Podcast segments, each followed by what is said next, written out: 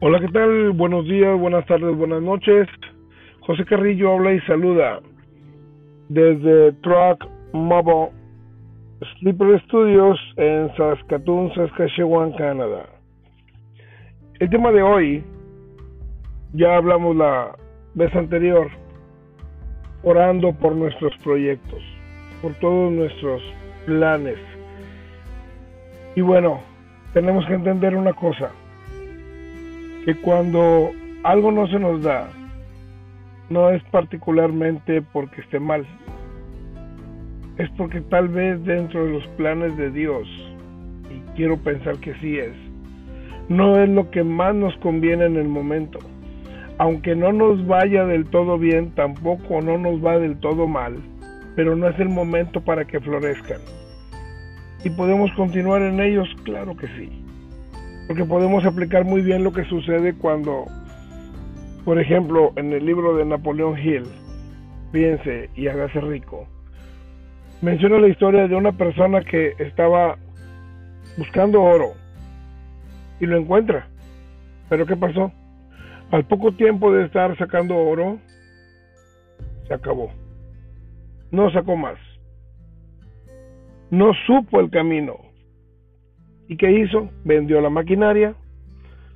A quien le vendió la maquinaria, esta persona investiga, pregunta, y vuelve al lugar donde la primera persona que fue quien le vendió la maquinaria y le dijo dónde había empezado a sacar oro y ya no sacó más, él va a investigar. Contrata a un geólogo, a un experto y encuentra el oro a un metro de donde la otra persona dejó de escarbar. ¿A qué voy con esto? En la vida matrimonial también tenemos situaciones de este mismo calibre.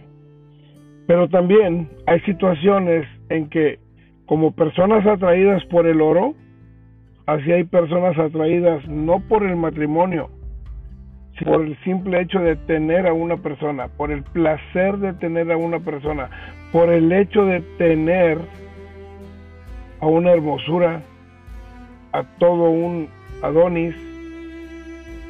O sea, se van por la parte física nada más. Y la parte placentera. Olvidándose que el matrimonio es mucho más que eso.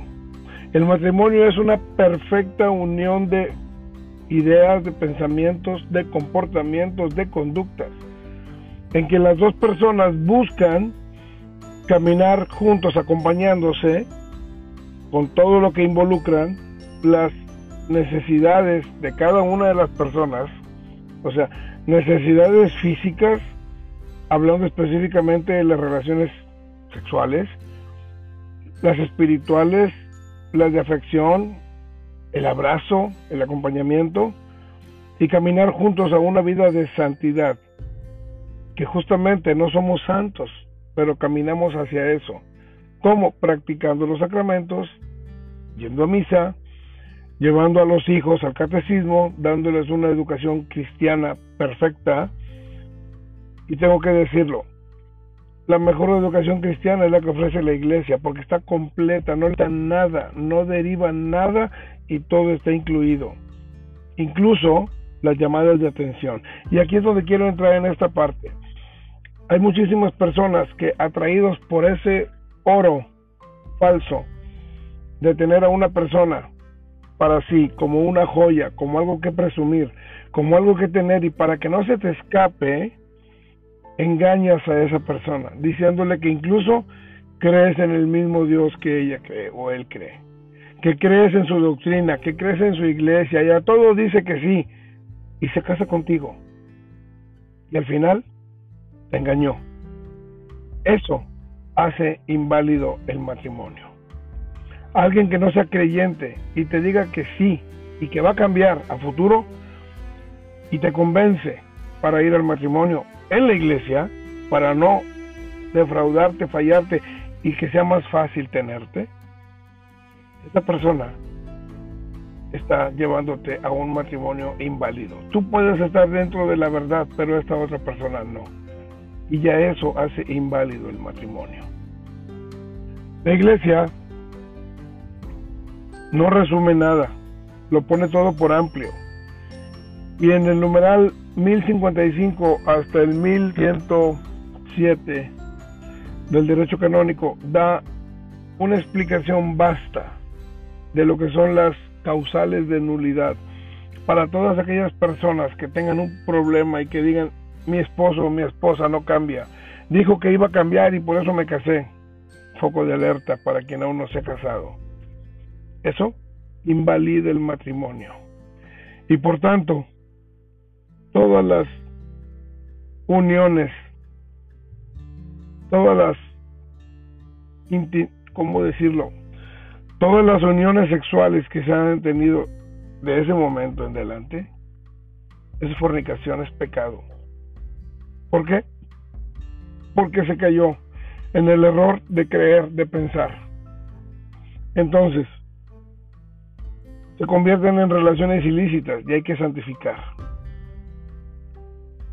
No estamos perdiendo el tiempo al mencionar que si no lo has hecho, si no lo has logrado tener, si no has arreglado esa situación en tu matrimonio, o si ya te separaste de la persona en cuestión, ya te divorciaste, ante la iglesia sigue el vínculo y por eso tienes que tramitar lo que es la nulidad matrimonial. ¿Para qué? Para que si tienes a una nueva relación y esta nueva persona si quiere llevar al pie de la letra contigo los sacramentos y quiere vivir como manda la Santa Madre Iglesia, lo puedas hacer. Para eso la Iglesia te procura un estudio de tu caso en el cual van a definir hasta dónde es válida esta petición de nulidad y te la concedan para que puedas hacer vida matrimonial con esta nueva persona dentro de la iglesia atendiendo los sacramentos al 100% y que puedas tú santificar tu vida, tu vida pasada y tu vida futura. Y de tal modo santificar todo lo que haya habido en consecuencia por ese anterior matrimonio que no fue válido. Son causales de nulidad matrimonial todo lo que sea engaño cuando alguien te dice, los hijos que tú quieras, ta, ta, ta, ta, ta. Y a la hora de los trancazos, ya en el matrimonio te dice, no, no, yo no quiero hijos.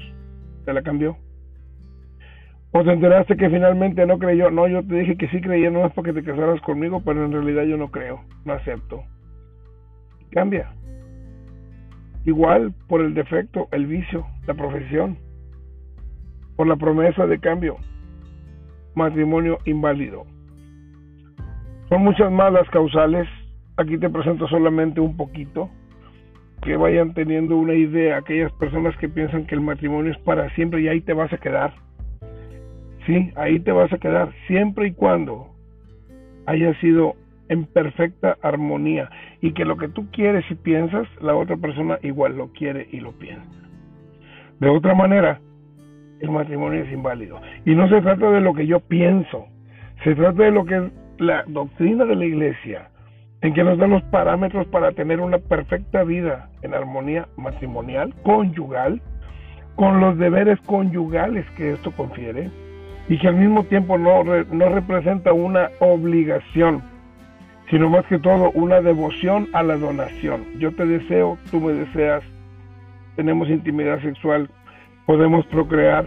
Si ya no estamos en edad de procrear, nos podemos acompañar perfectamente, pero podemos seguirnos disfrutando mediante el consuelo que nos da y la autoridad que nos da el matrimonio por la iglesia. Es un tema muy bonito como delicado, pero tan importante como necesario para todas aquellas personas que aún no van al matrimonio y que puedan entender que la única licencia que tiene el ser humano para tener intimidad sexual es estar casado y casado por la iglesia para que no haya pecado de fornicación. Es por eso que no se promueve la unión libre, porque en realidad no es una unión libre, es una unión atada al pecado. ¿A cuál pecado? Al libertinaje. Al libertinaje porque van a tener intimidad sexual ilícita y eso está en la Biblia. Dios les bendiga, paz y bien.